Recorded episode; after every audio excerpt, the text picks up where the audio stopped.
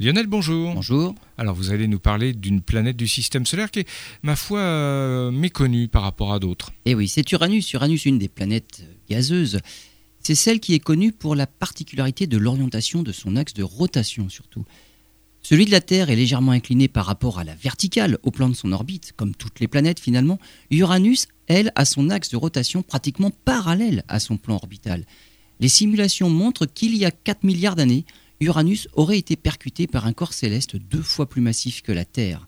Un impact qui se serait produit de manière tangentielle et qui aurait fait basculer la planète. Ce n'est pas la première fois qu'on fait appel à l'hypothèse de l'impact pour expliquer les anomalies du système solaire. Le manteau de Mercure, la rotation de Vénus, la présence de la Lune autour de la Terre et même les satellites de Mars. Toutes ces bizarreries sont explicables par un impact avec un corps de taille plus ou moins importante.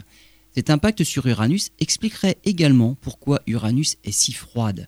Après l'impact, les débris rocheux seraient retombés et formeraient une sorte de croûte isolante au-dessus du manteau de glace de la planète.